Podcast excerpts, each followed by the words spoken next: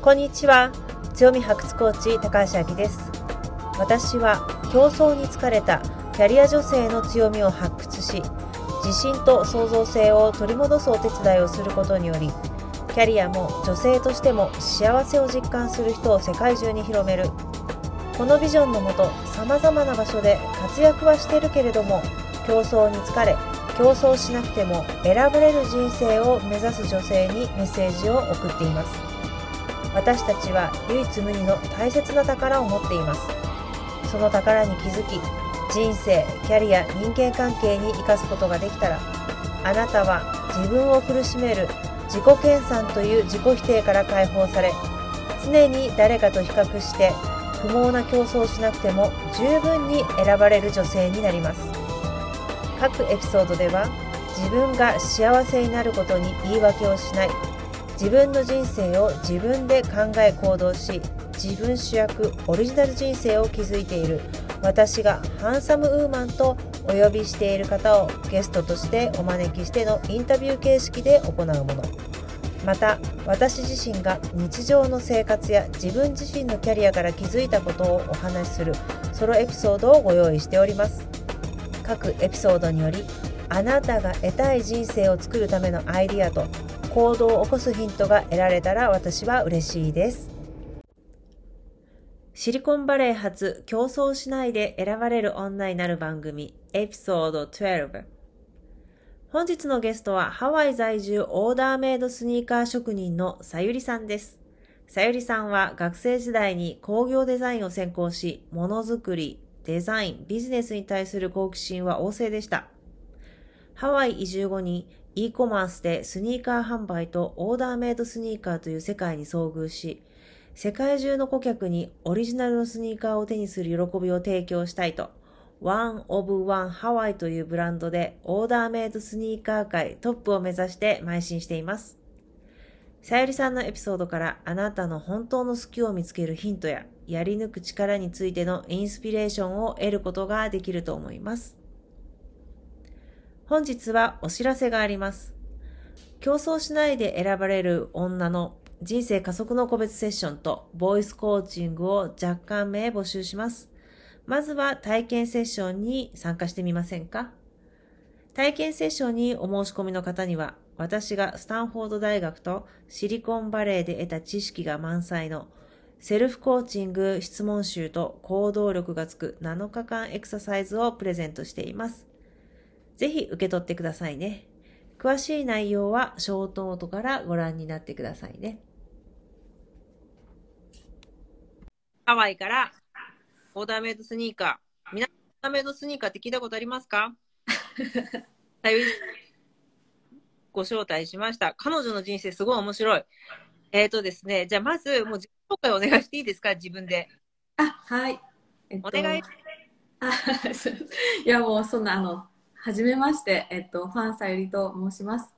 はい、えっと、旧姓はにあの鈴木なので、もうすごいピュアな日本人です。はい、あの福井県出身で、で、あのものづくりが昔から好きで、で大学もあのデザイン工学を学ばせていただいて、でそのままあの外資系のあの製造会社の、えっと、デザイナー職で就職して8年間あのデザインしてたんですけれども、まあ、やっぱりどこかで海外に住みたいとかあと自分でやっぱビジネスしてみたいとかっていうのがあって、まあ、ちょっとご縁があってあのアメリカ人と結婚して今ハワイに住んでいます。でそこからはなんかもう本当にあのご縁ご縁のつながりであの自分でビジネスしてみたい在宅でっていうのがあってでちょうどあのオンラインで、えーと、e コマースで商品を売るっていう、あの手法にちょっと出会いましてでそこからあのスニーカー売ったりとか、えーと、バッグを売ったりとかあの財布売ったりとか、えーと、自分で個人事業主とやってたんですけれどもあのやっぱりその物を売るっていうことだけじゃなくて自分で作りたいっていう思いがやっぱりどこかにあった時に、えっとまあ、スニーカーをメインで売ってたのでスニーカーのリサーチをすごくしてたらあのカスタムスニーカーっていう市場がある、うん、世界があるってことを知って、でそこであのアメリカ人があの結構本当に西部の人にあの世界で1個のあのスニーカーをこうハンドメイドで作って、えっと、売っているっていうあのまあ、そういうなんだニーズがあるっていうのを知ってその人がしかもあの教えてくれてるとやり方を。うん。でそれで学んであ自分もこれであのビジネスをしていきたいというふうに思っておりましてうん。今その e コマースの方と,、えっとハンドメイドの、えっとオーダーメイドスニーカーの方の、まあ、ちょっと二軸で、えっとやっております。素晴らしい。以上です。あの、工業でデザイン工学となかなかちょっと親しみがないと思うんですけれども、簡単に言うと、テーブルだったり、そういうもののデザインだったり、あとはオフィス空間のデザインだとか、そういうような感じでよろしいですか？あそうですねもう本当にやっぱりもう全てのものにはデザインがやっぱりセットで、うんあのなんだろうこう商品化されているっていうふうに思っていただいてよくても一つの消しゴムとかペンに関してもあのただ作るだけじゃなくて人が使いやすいようにとかもう魅力的になるようにとか人のこうなんだろう問題をこう解決できるような商品にしたりっていうのをあの、まあ、見栄えも機能性も全て含めて、うん。あの作るんですね。その時に絶対デザイナーがいてもうパソコンにしろスマホにしろあの家電にしろおっしゃっていただいたオフィスあの空間の家具とかあの、まあ、そうです空間もそうですしあの広告もそうですし全てですねこの世に存在しているものあらゆるものはもうほぼデザインが関係しているというふうにでそこで工業デザインを学んだ人間がこうついて一緒にやるっていうようなイメージです。はいまた女性で、あの、すごい今エンジニアリングってすごく、あの、てる分野なんだけれども、女性で結構工学デザインを、デザイン工学か、を勉強してる人って実は少ないんじゃないかなと思うんですけど、どうですか？どうですかあそうですねあー少ないかもしれません。うん。うん。そうですね。でも私が大学にいた時は実は半分ぐらい女性だったんです。なぜか私の年だけ女性多かったんですよ。うん。それ、で？ええなんかだからそういうそうですねそういうあの特にマーケットにもよると思います。あの例えば車とかだとまあ実は私のいとこは車デザインしてるんですけども、うんあの結構なんだろう少数派なんですが例えばなんだろうなんだろう食器とかあとパッケージングデザインとかは結構女性率が高かったりとかああ、するって聞きますね。はい。じゃあ物にま女性の率が高かったりする。そうですね。でも全体的にはやっぱり女性はあの、まあ、少なめというか少数派だとは思います。はい。うんうんうんで、なんかもう小さい時からものづくりは好きでしたか？あ、そうです。あのーよくなんだろう記憶にあるのはあの私ハンドハンドメイドもすごく好きで、うんあのクロシェットですか？あの鍵編みをやっててちっちゃい小学生ぐらいの時からで、えっとまあ母親が図書館に行ってその時ちょうどあのたわしアクリルたわしが流行ってて、うん。あのなんだろう毛糸がアクリル状になってるのでそれで、えっと、たわしを縫うと、まあ、それで食器が洗えるみたいな、うん。でそれでこうポンポンポン作ってたら、まあ、母親がなんだろう、まあ、母親だからだと思うんですけどすごい可愛いとか言ってつ本当にありがとう助かるとか言ってそれでこう食器を洗ってくれたのがもうあ物を作ってこう人に使ってもらうって嬉しいんだなみたいななんかそういうことちょっと昔ありましたね。そうそうです。だからちっちゃい時から作ってて、あと家庭科の授業とかでも結構あのなんだろう家庭なんだろう家庭科のディスプレイに飾られるぐらいよく、あのエプロンなんですけどクオリティよくできて、でまた友達からあのお母さんに手伝ってもらったでしょとか言って 疑われてみたいななんかそういうのありましたね。はい。でもその疑われちゃう上手にできるってことなのよね。あ、そうです。その時は多分小学生にしてはクオリティが高くできてたんだと思います。はい。で、あれ？その、子供の時から、じゃあそういうデザインの世界に興味があると思ったら、そういう、だろうな、デザインの世界にポンと行くのは恐れないような子供だった？そうですね。正直私本当に子供の時に、うんあのフラフラしてまして。どう？で実大学 なんか大学すらも正直あの自分で決めてなくってお両親が、まあ、私のことを見て、うん。あのこれとこれとこれがいいんじゃないみたいな。で私も大学ってうん。大学に行く目的すらもちょっと分かんない。ちょっと頭がかなり弱い子だったんですけど、なんか本当になんだいつもやっぱりテストをすごく受ける進学校だったのでテストをすごく受ける。で大学受験もなんかそのテストの一環だぐらいに思ってて、うん。あじゃあもうここでいいみたいななんかそれ軽いノリで決めてメニュー決めるみたいだね。じゃあ今日はこれ。そうなんですよ。で、なんか、あの、両親が、あの、あ、父親が、あの、高校の先生だったので、うんそれで、そう、進学とかも助けてたので、まあ、それで、あの、一応、その、デザイン工学の中で、まあ、この大学がいいっていうのを、こう、なんか自分で調べてきてくれて、うんで、私はもう、はい、わかりました、みたいな。やばいですよね。なんか、今の子供たちって、やっぱり将来何になりたいかとか、自分はどう生きていきたいのかみたいなのを高校生からやっぱり考え始めて、うんあの大学選ぶじゃないですか。うんてかまたそれが普通だったんだと思うんですけど 私はちょっとやばかったですね。うんなので、はい。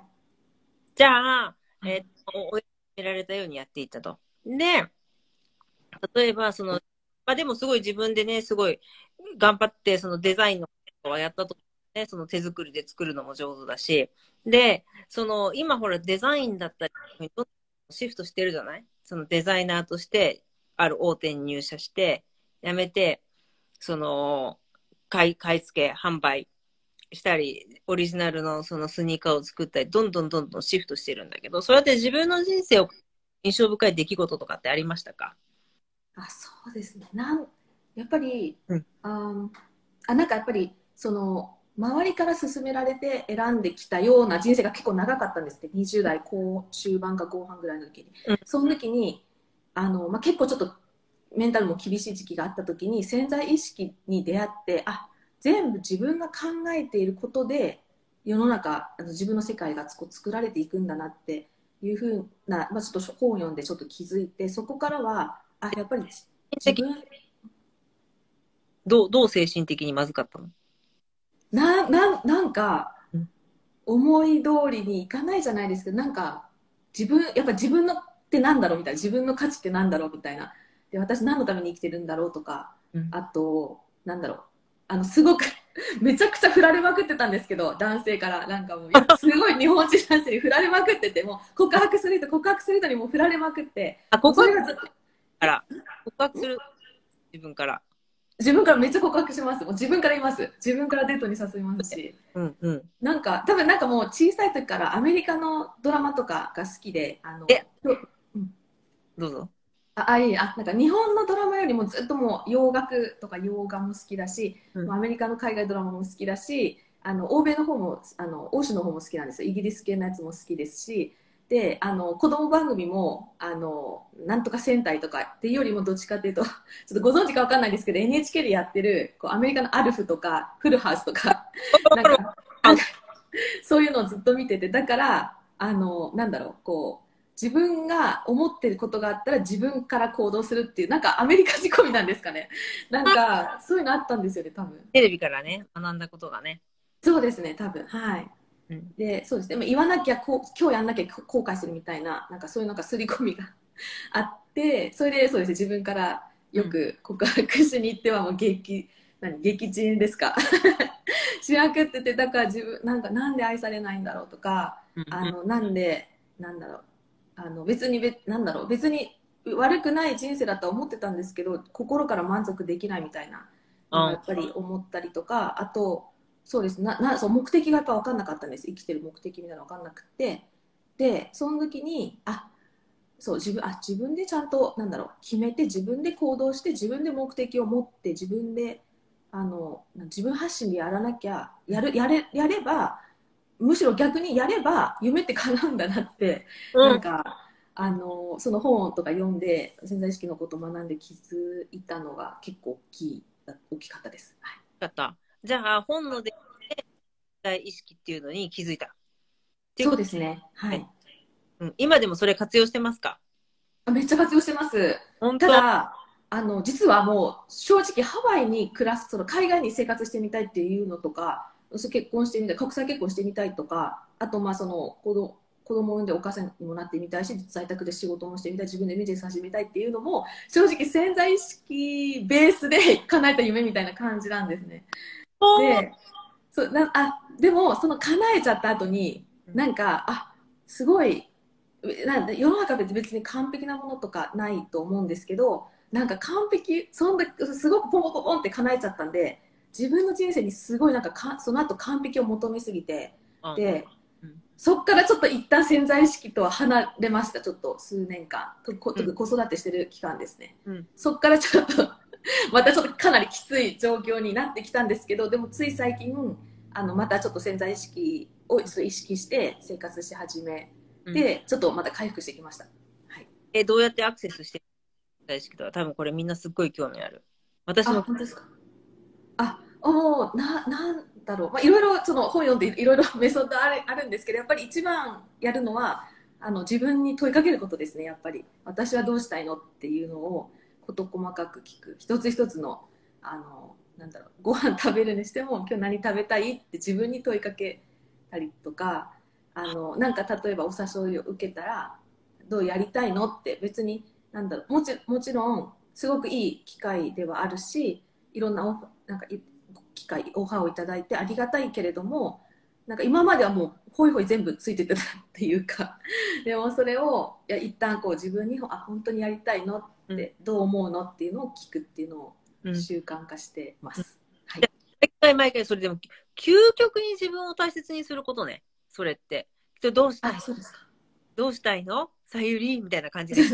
どうして？で、はい、あなんか今日はちょっと疲れたから行きたくない。泊まっていいんだよとかやってるわけでしょ？やってます。無理しなくていいんだよって。でもそうあの行ってもいいし行かなくてもいいんだよっていうの。でそれでどうするって決まって、まあ、ちょっと辛くても行くみたいな。でもそれでもいいんだよっていうのをちょっとやって 自分の中にやってますね頭の中で。はい。で辛くなったら帰ってきてもいいんだよみたいなそうそうそうそう。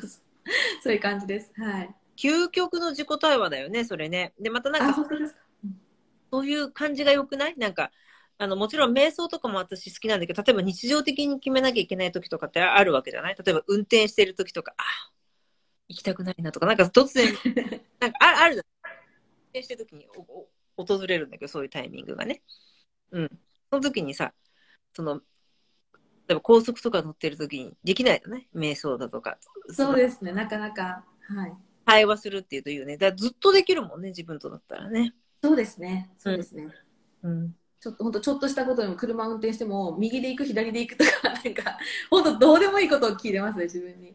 でも、はい、不思議なことに駐車場がいいところに入ったりしたりしない？ああそうですね本当そうですなんかもうすごくタイミングが滑ってなんか、うん、あラッキーみたいなことすごい多いですしなんかあでなんかそうするとまた安心するしなんかはいそうですねで A か B か迷ったらよく使うのがどっちでもいいっていうのを自分に言い聞かせますどっちも正解ってやりますはいどっちでもいい。私もそれやる。どっちでも。やります？うん。あ、全部これからやるようにする。今いいこと勉強した。今目が本当ですやるって感じ。うん。ですか。で、なんか教え、あ、どうぞどうぞ。あ、いえあ、その本でいろいろ教えていただいたんですけど、うん、やっぱり A、A を選ぶってことは B を捨てるけど、でも本当はもしかしたら B が良かったんじゃないかみたいな、うん、なんか A をやった私はバカだったんじゃないかみたいなすごい思って、昔はすごく思ってたんですけど、いやもう A も B もどっちでも私は幸せになるって最初に決めてから、うんうん、あの選択すると結構楽と言いますか。はい、ああ、それすごくいいと思う。ありがとうございます。はい、ありがとうございます。はい、拾っていただいてありがとうございます。みんないいこと聞いたって思ってるはず。うん、あ、そうですか？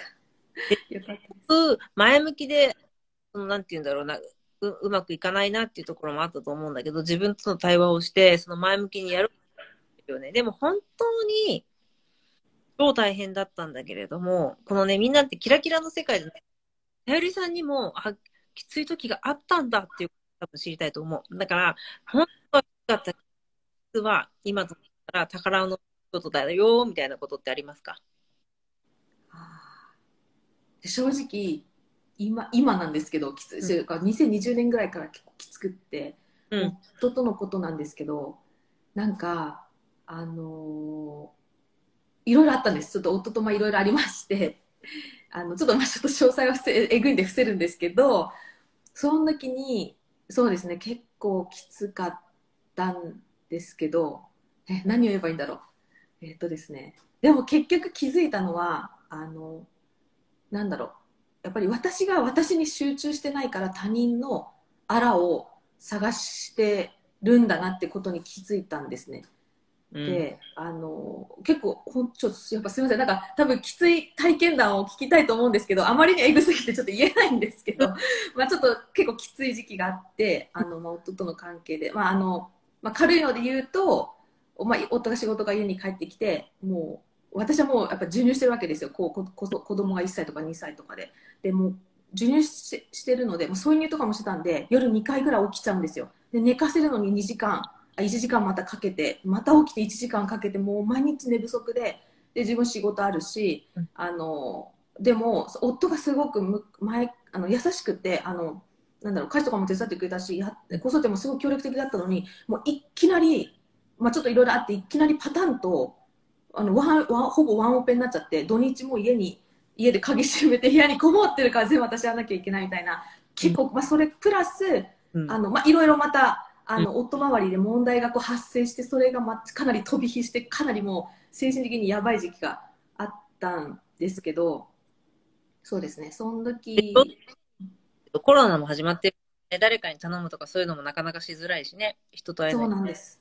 そう。でハワイやっぱりもう1回ベビーシッター頼むだけでも1万飛びますね。数時間で。23時間で1万円100 1万円ぐらいかかるしだったらもうあの一応その保育園にも預けてたんですけどやっぱり土日フルで見ないといけないでもううちおわかんない。男の子か女の子かちょっとあの男の子だからってわけじゃないですけどなんかすごいもうなんだろう元気すぎる子で、うん。あのもう目が離せなくってなんかそうですね、うん。そういうそうですね。まあちょっと厳しかったですね、はい。うん、いや、それは厳しいよね。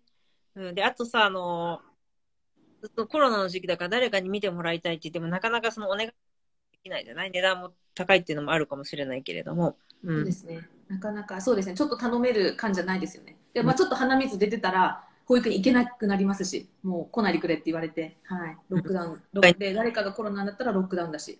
はい。うんうん。ですね。きつかったですね。あれだ、今もう辛い最中なんだ。はい。ちょっと辛い最中？若干そうですね。まだ戦ってる最中ではありますね。うんはい。でもまあ、でもかなり回復はしてきました。はい。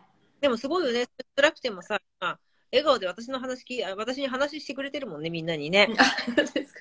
いやいやいや、もう、ちょっと、いや、でも睡眠がやっぱり大事だって。睡眠、やっぱ睡眠からがし取らないと、もう、そうですね。そこから崩れていくから、うんなるべく寝るようにしてます。やっぱりね、ないとダメね。でね、睡眠不足の時ってもう絶対にその、なんていうの、ネガティブな、堂々巡りをしやすい環境になる。だから絶対寝た方がいいと思う。そうですよね。しかもなんか私、ネガティブになったら、IQ が下がるみたいなこと聞いたことあって、でも確かにネガティブになればなるほど、なんだろう、その例えば私が今やってるその e コマースの方でも、あのやっぱりちょっと経営的なことやらなきゃいけない、計算とか、その売り上げ上げたりとか、経費抑えたりみたいな、そういう、で、それやっぱアイデアが必要だし、あの方向転方向の修正とかも必要だし、それがもうできない。なんか、はい、ネガティ自分ネガティブに襲われると、うん、能力がね、もうかなり減る減る感じしますね。はい。うん、なんかそれすごいわかるな。ね。うん。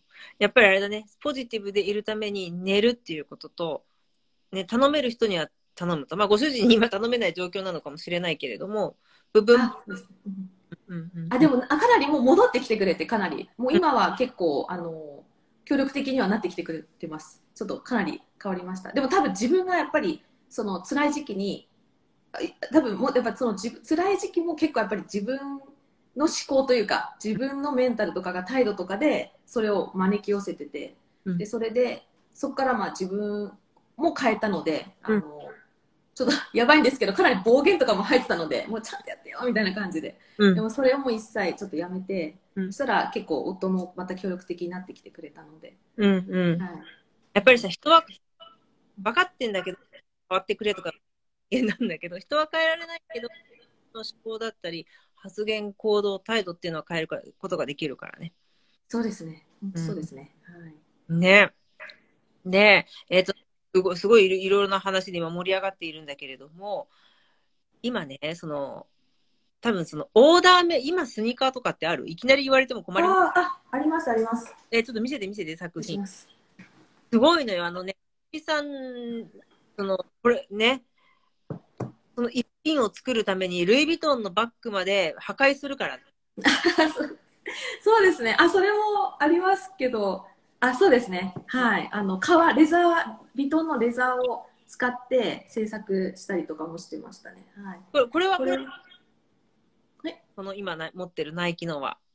あこれは、えっとまあ、ナイキのジョーダン1、えっと、OG っていう型型でなんですけどもともとのナイキの靴を、まあ、一旦こうソールを剥がしてで上の部分のレザーあのなんだアッパーっていうんですけど、まあ、レザーとかあのファブリックとかで作られたこう足全体をカバーする部分をあの自分の好きな素材で作ることができるのでで、まあ、それ作った後にまた元さっきさっき剥がしたソールをまたカチャッとくっつけてオリジナルのを作るっていう。縫い縫いのはい。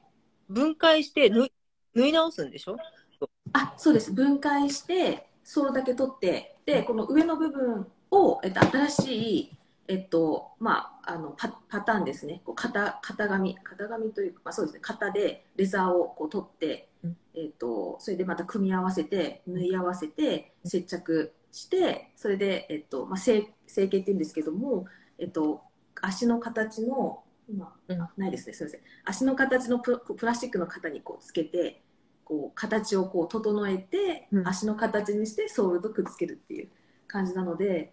あの好きなレザーで作れるし、まあ、レザーじゃなくても布とかでも作れるし、うん、あのなんだろう例えばこれは見えづらいんですけど、うん、あの刺繍を自分で入れてみたりとか、うん、何の刺繍が入ってるか？これは実は最近始めたあの One One of One っていう One of One Hawaii っていうブランドで、あのこう1対1で One of One っていうふうに言うんですけれども、まあ、それで One of One。でここにこでハワイっていう感じで まあこういう感じで、はい、刺繍してます。はい。あれ、猫ちゃんが、猫がついてる。あ、猫の刺繍のやつもあります、あっちに。はい。すごいかっこいい。ソールのところもグリーンになってるけど、それは自分で塗ったの？あ、いや、これはもともとグリーンのやつを使ってます。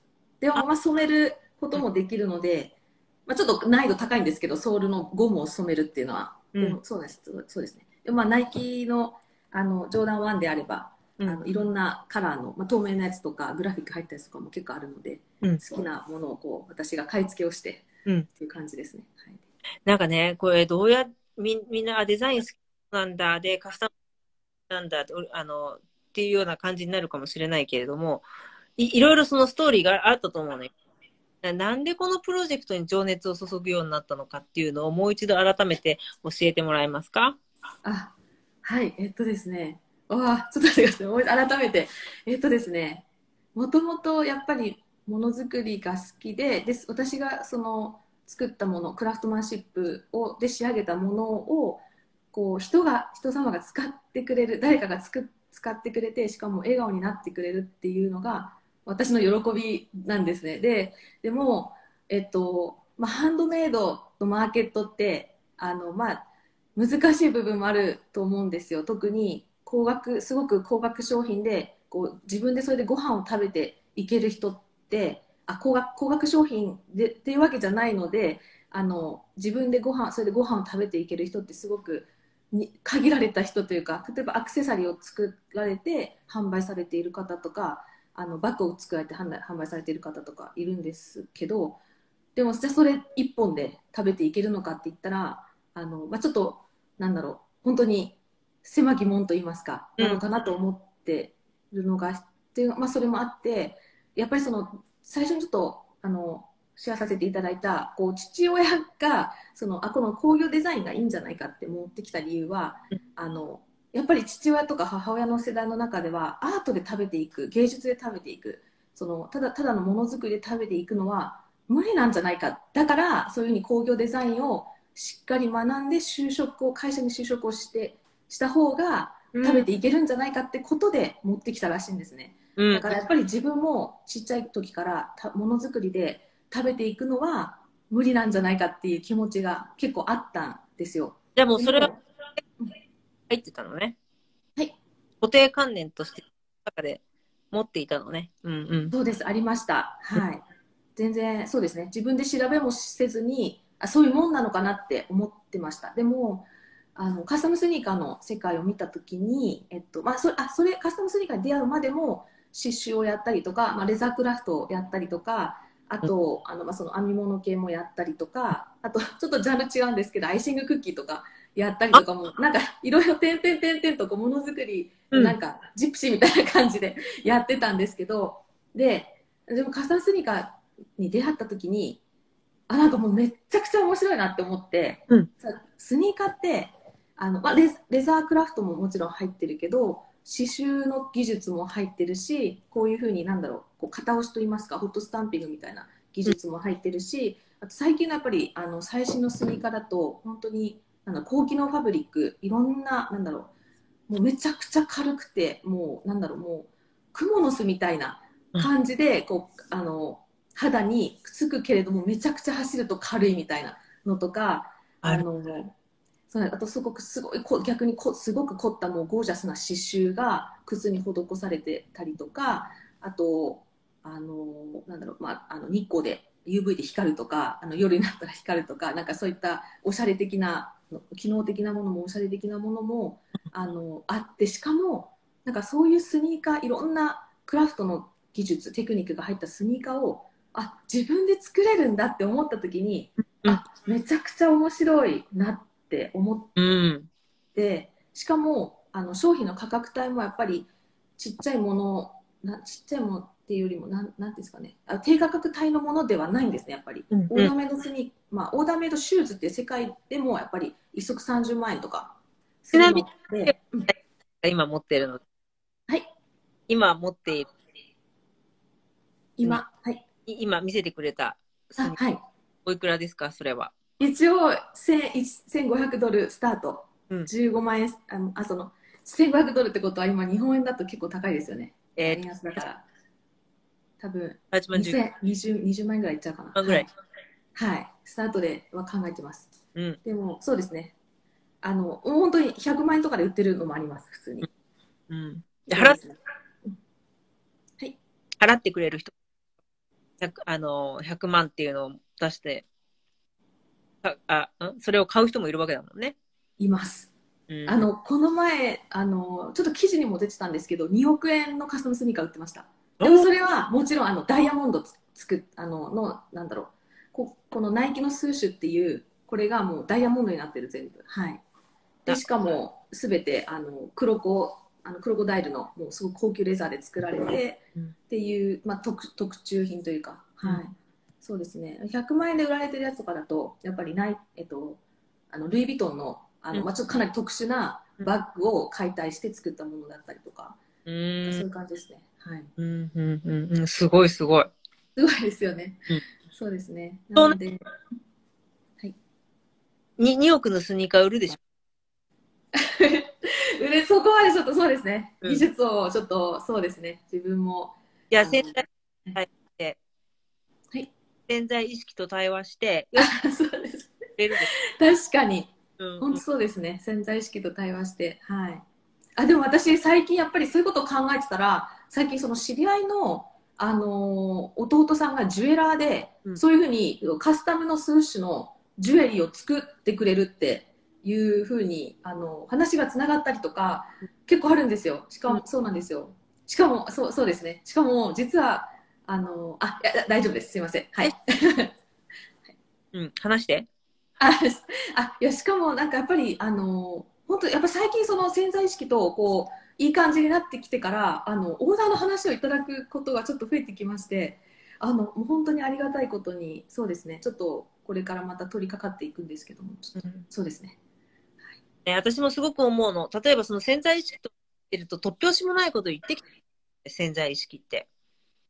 うん。本当はこれ、やらなければいけない。大人としてやらなきゃいけないっていう思うんだけど、潜在意識が、でもそんなのいらない、やんなくていいんじゃんっていうふうに、え、マジで？みたいな時ってあるじゃない？でもはい。本気で言ってる？みたいなところを受け入れた時に物事が動くような気がしてきた。気がしてるの。本当そう思います。はい。うんなんか、そう、そうです。大人として、こう、なんだろう、それやらないとダメなんじゃないかっていうところがぜ全然違う。実は、本当の心の奥底では違う方向を求めていたっていうのを、自分の気持ちに気づいたときに、確かに、ガラッと、こう、世界が変わると言いますか、うんすごく、うん。すごく共感できます。はい。ね。でもすごいそれだけオーダー入って、じゃあ2億のスニーカー売るなんてもうすぐだ。いや、そう、そうですね。そうな、なれたら嬉しいですね。はい。しばらく休んじゃう。はい。一足売ったらしばらく休んじゃう。本当ですね。いやでも結構やっぱ材料そうその材料費かかってますからねダイヤで敷き詰められたとかだとだってダイヤでクロコダイルって言っても、まあ大丈夫だ。うん大丈夫ですかね、大丈夫だ。はいうん素晴らしいですねね、はいやろうや。こういうことをやったときに、例えばその、ダイヤモンドでクロコでスニーカーを作るとか言ったときに、なんか、多分ご主人だとかご家族だとか、なんかハテナマークが、ん？っていうふうになると思うんだけれども、どうですか？いやーうちはあの正直夫はもう全くあの反対し反対というよりももう頑張ってみたいな。うん。だ You can do it みたいな。有 You 権 can do whatever you want みたいな。何でも好きなことやっていいよみたいな。前もたいやあはいそういうこと言っちゃった今。おなんかあなたもやってよっていうふうに。そうなんですよ。ただ、そうただ、だだからといって、じゃあ私のキャリアをこう全面的にあのサポートしてくれるからといって、子育てを手伝ってくれるとか、そ う半分手伝半分以上やってくれるとか、家のことを半分以上やってくれるとかっていうわけではないんですよね。うんそうそうそう。だから、まあ、こ口では、あの、あいいよいいよって言ってくれるんですけど、結局、あの、なんだろう、子育てと家のことと、あと今のその仕事、e コマースの仕事をマネージしなきゃいけないのは自分なんで、そうですね。あと、あとそうです。あと、あの、母親がやっぱり最初はすごく懐疑的でした。そうだね。あの、ニーズあるのって。うん。え、何それはナイキの下請けになるのとかってうん。言って、あーいや、そうじゃなくって、これは、あの、もちろん、もちろんこれナイキですって言ったらもうアウトなので、こうカスタムで私がサービスとしてやりますって。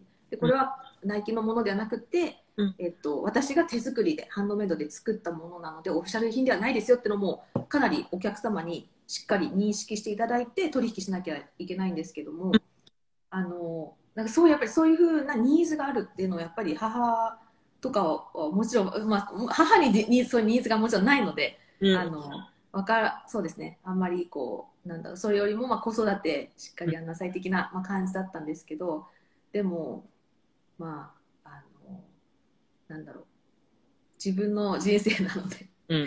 そうですねでそうですね私が多分でも私がしっかり結果を出したら母もきっと喜んでくれるはずなので、うん。はいなのでそうですね、まあ、そういう感じですかね、はい、家族周りは。うん。ね。で、全部自己責任で今頑張ってるもんね。そうですね。本当そうです。はい。でも本当にその人の誰かのせいにしないですごいなって本当にいつも思ってる。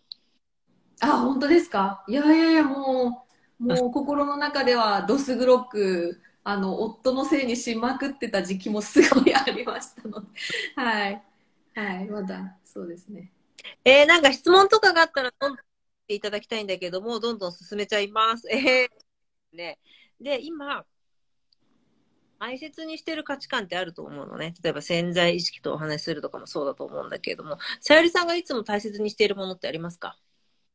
大切にしているものはですね、あ一個は、えっ、と、そうですね、まあダイ、ダイバーシティですかね。うん。やっぱり、その、なんだろう、なんだろう、大人はこう、先ほどおっしゃってた大人はこうあるべきだとか、えっ、と、なんだろう、例えばこうスニーカーにしても、うん。いや、でもそんなスニーカーに何十万円も出さないだろう、ニーズないだろうってうん。思うかもしれないんですけど、私も最初ちょっと思ってたんですけど、でも世の中にはいろんな人がいて、いろんな価値観があって、いろんなニーズがあっていろんなこうなんだろうこう夢夢もあってそれぞれの人それぞれの人生もあってその人生のステージもあってうん。だからなんだろうだやっぱダイバーシティだっていうふうに思ってた方があのる楽です。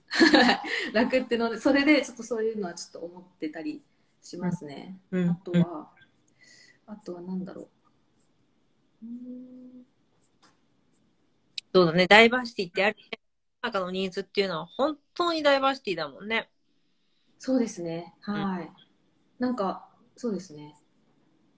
私も、あのーなんだろう、えっと、そうですね。そういう世界があることを知らなかったので、うんやっぱりなんか、知れば、あ、そうですね。あともう一個ちょっとあるんですけど、やっぱりその、学、学び続ければ、うんあのー学び続けることをやめないっていうのをすごく大事にしてます。私も、うんうんうん。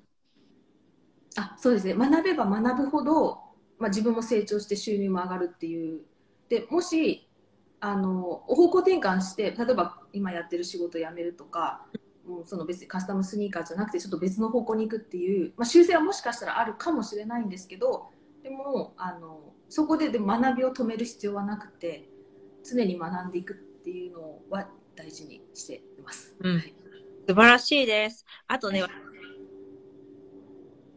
取説、自分の取説の開発者ということで質問させていただきたいんだけれども、日々自分自身を保つために大切にしてる習慣ってあります？大切にしてる習慣。うん。あ一つはやっぱりさっき、あの、えっと、お話しさせていただいた自分に問いかけるっていうことと、うん、あと、まあちょ、ちょっと恥ずいんですけど、あの、大好きとか好きっていうのをあえて言うようにしてます。おそれすごくいい。そう、ちょっと教えて。あ、な、えっ、ー、とですね、あまあその潜在意識ちょっと関連してるんですけど、言えばやっぱり引き寄ってくるというか、それで世界、自分の世界が作れ作られていくので、まあ、一番楽な方法でとと特に自分息子が大好きなのでうん、もうその子にもなんだろう顔を見ればもう大好きって言ってで息子もあの大好きって返してくれてでお互いハグみたいな、うん、なんか嫌いって言われてるさっきも言われた、うん、ですか？いやうちの息子もそんなになるんですよね、きっと。まあでもなる。うんうんうん。はい。あと7年。あと7年。うわそう、すみません。そんなんとか言ってすみませんけど、でもなんか、あの、大好きな子供からあのそのように言われてしまう時期が来るんですね。だって、うん。はい、すみません。もう言葉にするっていいね。好きっていうの、大好きっていうの。言います。あの、もう理由なく言います、普通に。もう運転してて、あの、後ろに子供座ってて、あの、まあ、子供も理由なく言ってくるんで、大好き、大好きとか言って、私も、うん、あ、大好き、大好きとか言って、なんか、もう本当にことにかく好きとか大好きっていうのも言いまくると、やっぱり、なんだろう、自分の好きなもので、あ、ちょっと、なんだろう、生活が溢れてくると言いますか。うんうん、はい、そこはですね。私も真似する。もっと言う、大好き、大好き。そうですか。これ、嫌いとか言っちゃうのね。これ。これは私違うとか言っちゃうんだよ。なんで考えてる言ってること一緒だからさ。大好きにする。うん。ぜひぜひぜひ。はい。でね、あとね、私は大事にしてることがあって、子供世代にね、はい、何かを残したいって思いが子供とかお孫さんに何か残したい、次世代に残したいものってありますか？ああ、やっぱりすみません、私、あの、かなりスター・ウォーズファンでして、ちょっと今日も来てるんですけども、あの、メイザ・フォース・ビー・ウィズ・ユっていう、ちょっと考え方を残したいですね。うん、あのまあ、フォースという、こう、目に見えないものがあるけれども、うん、まあ、なんだろう。例えば、人生にはすごく辛い時期とか、厳しい時期とかあると思うんですけど、まあ、目に見えない何か、スピリチュアルなものなのか、ね、まあ、それか別に物理的なものなのか、うん、とにかく、助けは絶対あるからあのなんだろう一人で抱え込まないでっていうのを子供に伝えたいですね。大丈夫。フォースとともにあらんことをちょっと、うん、そうですね。教え子を見たいのとあとやっぱりちょっとこれこれも「スター・ウォーズ」なんですけど「ニューホープ」と言いますかあのニューホープってちょっとあの映画があるんですけど「スター・ウォーズの」あの希望をちょっとも持つっていうのを希望だけは捨てたしちゃいかん捨てちゃいかんよっていうのをちょっと伝えたいですね子供に。息子くんがね、希望っていう字使ってるからね、希望に。あ、そうなんですよ。私たち同じ名前なんだよね、息子。そうなんですよ。ね、あ希望なんだけど、息子くんは、あ希望の希悪いなんでね、ノアくん。ノア、ノアなんです。そうなんです。びっくりですよね、本当に。本当にびっくりした。私たち同じ名前持ってんの。うん。ね、いい子に。ね、そうそう。まさしく。確実に。と私すごく大事だと思う。何かがあっても必ず助けてくれる人がいるから大丈夫だよって。やっぱりもっと次の世代とかにはさ、そのも乗り越えてどんどん私発信してもらいたいなって、ぶっ飛んでもらいたいなっていうふうに思っているんだ。だから、の何があっても必ず助けがあるからっていうことと、やっぱり人生大変なことってある。予期せぬこともある。もしかしたらそれ自分で引き寄せてるのかもしれない。多分引き寄せてる。なんだけれども、それは何かのサインそれでも希望を持つことを絶対に忘れないでほしい。それは私も大賛成。ありがとうございます。いや、本当に、本当、私も本当に、あの、おっしゃる通りです。おっしゃる通りですとか言って、はい。本当にそう思います。はい。でね、これ最後の質問になります。あ、はい。今後取り組みたいこと、今後に向けての夢、もう思いっきり話しちゃってください。あやでそうですね。でもやっぱりまずは顧客をこう増やしたいっていう私がやっぱり心を込めて丹精込めてあの一個一個プロジェクトを大切にしながらこう作った作品を喜んでくれるうん。あのお顔が見たい それがやっぱ一個あるのとあとは、えっとまあ、ちょっとかなり先の先なんですけどやっぱりあのスニーカーだけではなくてものづくりがやっぱり大好きなのでそれでやっぱりこの世界中にいろんなハンドメイドの技術っていうのがあると思うんですね、まあ、日本ももちろんそうですしあのヨーロッパの方もそうですしだから、まあ、そういう人たちとつながって、えっと、ちょっと旅行を組んでうん。えっと、例えばアメリカ人を日本にこう連れてってうんで。ちょっとある 1, 週間ぐらいですかねこううんブートキャンプ形式でそういうあのクラフトを学んで、うんせえっと、一点物の商品をこう作ってもうあのアメリカに持ち帰っていただくなり、うん日本の人を逆に海外に連れて行ってそういう技術を学んでまた一点物をこう大切なものをこう持ち帰っていただくっていうこうツアー兼なんかブートキャンプ兼かつなんなんだろうゲストハウスでそれをこうみんなで寝泊まりしながらやるみたいなのをや,、やれたらちょっと嬉しいなとは思ってます。はい、カスタムスニーカーとかじゃなくて、もう商品は何でも、とにかくものづくりっていうところでやりたい。そうですね。最初はカスタムスニーカーでちょっと始めたくって、うん。できれば日本でそう興味がある方をハワイにお呼びして、まあ、ハハワイのこう一軒家ちょっと借りてあのなんだろう、まあ、ちょっと男女はちょっと別にさせていただいて別の機会にさせていただいて、えっと、い一つの家でちょっと1週間寝泊まりしてうん。ながらこうシューメイキングをこう学んでいただいて一つ作った作品をもう持って帰ってもらうと。でもまあそれプラスあのハワイであのスニーカーインスピレーションのあのお店とかスポット結構あるので、まあ私がこう運転して、うん。あのごごご紹介してこうなんだろう自分のスニーカーのアイデアにしていただいて、っていうあの美味しい食べ物もちょっと紹介させていただいてっていうのもちょっとややってみたいなっていうのはありますけどまだちょっとさ結構先なのかなとは思ってます。いや、あれだよね、その外国人の方とか日本にお呼びしたら多分、日本酒だとかそういうのもいいかもしれないね。あー日本酒いいです。あ私実は親戚がああ娘さん工作大好きなんであそうなんですね。あのすいませんコメントちょっと。あ、だ、だ、ごめん、私あゲストに呼んであぜひぜひ。あ工作あそうですね。で。で、実は今これすごいつながってんの。コメントくれたゆうきさんって、発酵についてすごい詳しい。んだから、お酒とかビはい。ライブ見させていただきました。大きくなる頃にはぜひ、ぜひ、ぜひぜひ、はい。楽しみたいです、ものづくり一緒に。はい。そう、えっ、と、ぜひ。あ、ごめん、今何で、すえなんだっけ？お酒気になる。そう、私、親戚にお酒作ってるところがあるんですけど、実は、あの、賞をいただいたんですよ。えっ、とですね。すごいじゃない。こう、天皇、あ、そう、ほすごいもう忘れちゃったんですけど、天皇陛下の賞をいただいたんですよ。素晴らしい。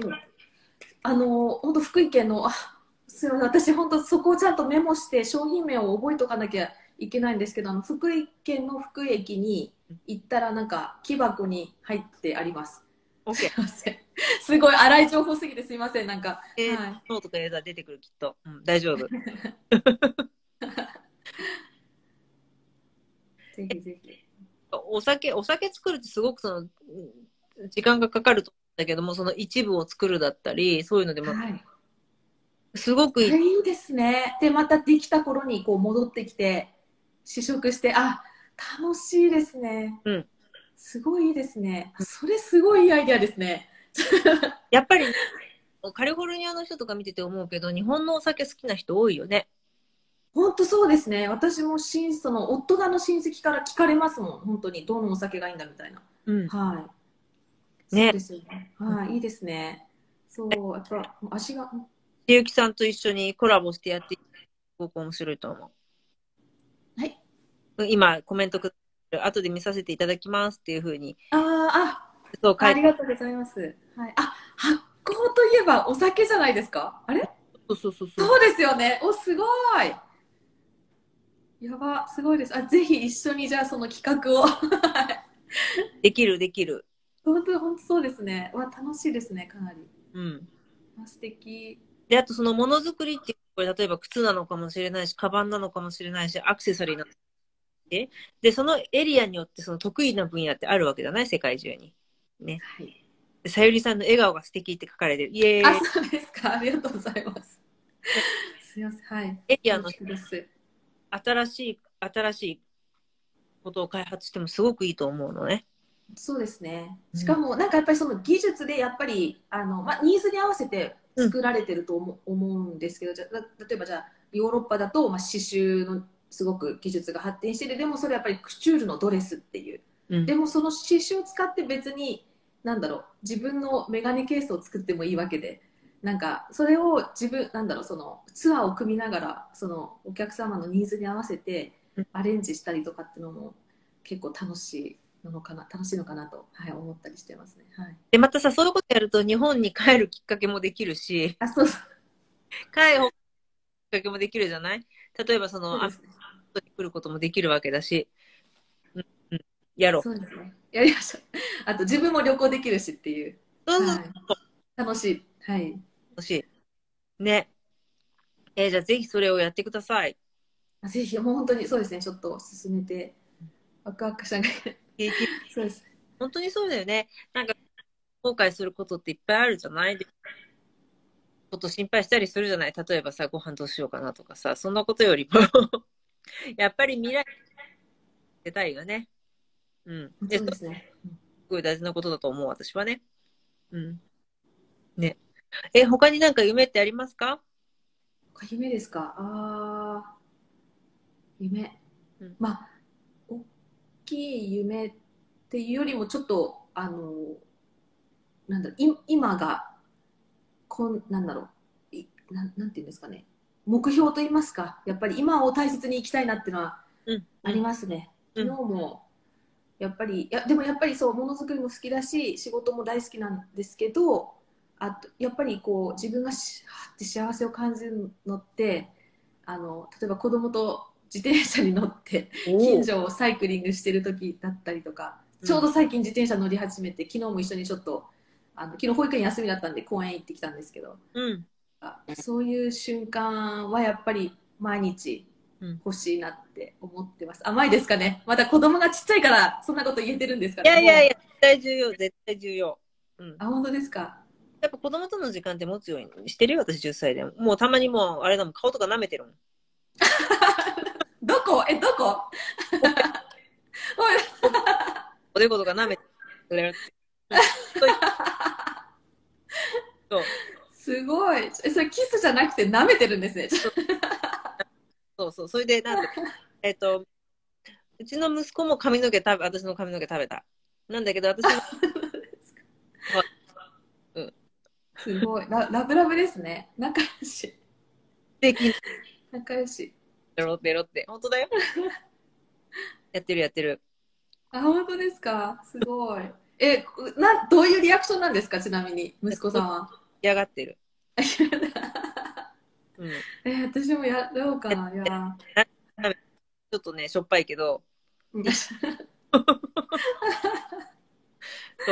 幸せですね。そんな、いやそんなことできるのはいいですね。うん。ね。で、なんか、えっ、と、今ね、このお話を聞いてくださってる方にね、さゆりさんと連絡が取りたいなとか、さゆりさんってどんな人なんだろうに興味がある方にはどういうふうにアクセスすればよろしいですか？ああ、あ、DM で大丈夫です。インスタの。この、いさゆりファンで大丈夫ですか？あ、サリファンで大丈夫です。はい。あとは、あとは本当最近、あの、開けたばっかりで、全然写真とかほほぼ入ってないんですけど、2枚ぐらいしか入ってないんですけど、あの、ワンオブワンハワイの、うんあの、あインスタのアカウントもあるんで、そっちで連絡いただいてもいいですし、うんそっちにはすいません、ちょっと近々、うんワンオブワンの、あの、ウェブサイトといいますか、そういうのもちょっと載せますので、うんそこで E メールアドレスとかも載ってるので、そこから連絡いただいてもいいです。おお、すごいじゃない。うん。あ、いえもう、ちょっと本当に、コツコツ進めていって、ちょっと、はい。えー、ワン、形にできればと思います。はい。オッケー。じゃあ、えっ、と、まずはさゆりファンに行って、そこから、次のワンオブワンに行くってこと？あ、そうですね。すみません。また、その、さゆりファンとワンオブワンをまだ、あの、リンク付けてなくて、そこに書いときます。ワンオブワンの、あの、インスタのやつも。ごめんなさい。はい。バッチリです。いや、きっとつながりたいっていう人いっぱいいると思うから、あ嬉しいです。本当に。残すので、ぜひおいただきたいなっていうふうに思っています。ありがとうございます。本当に。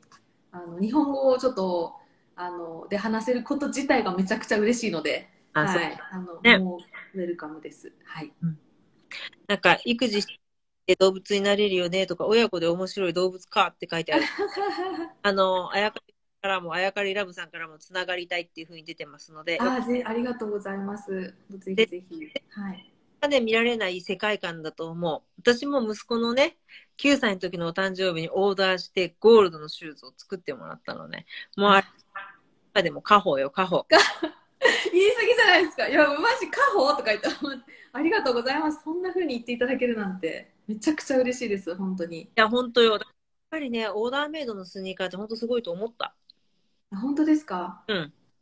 うん。うんうんうん。あ、急ぐ。私、例えば、孫ができたとするじゃない？これはあなたのパパの9歳の時の誕生日プレゼントだって見せることができるものね。えー、ああ、嬉しいです。そんな世代を超えて、うん。あの、見ていただける作品をに携わることができたことが、ちょっと本当にありがたいです。ちょっと感動です。あり任がとうございます。当時すごいピクミン流行ってたからね、息子も毎日ピクミンの嬉しい。あ、そうなんですね。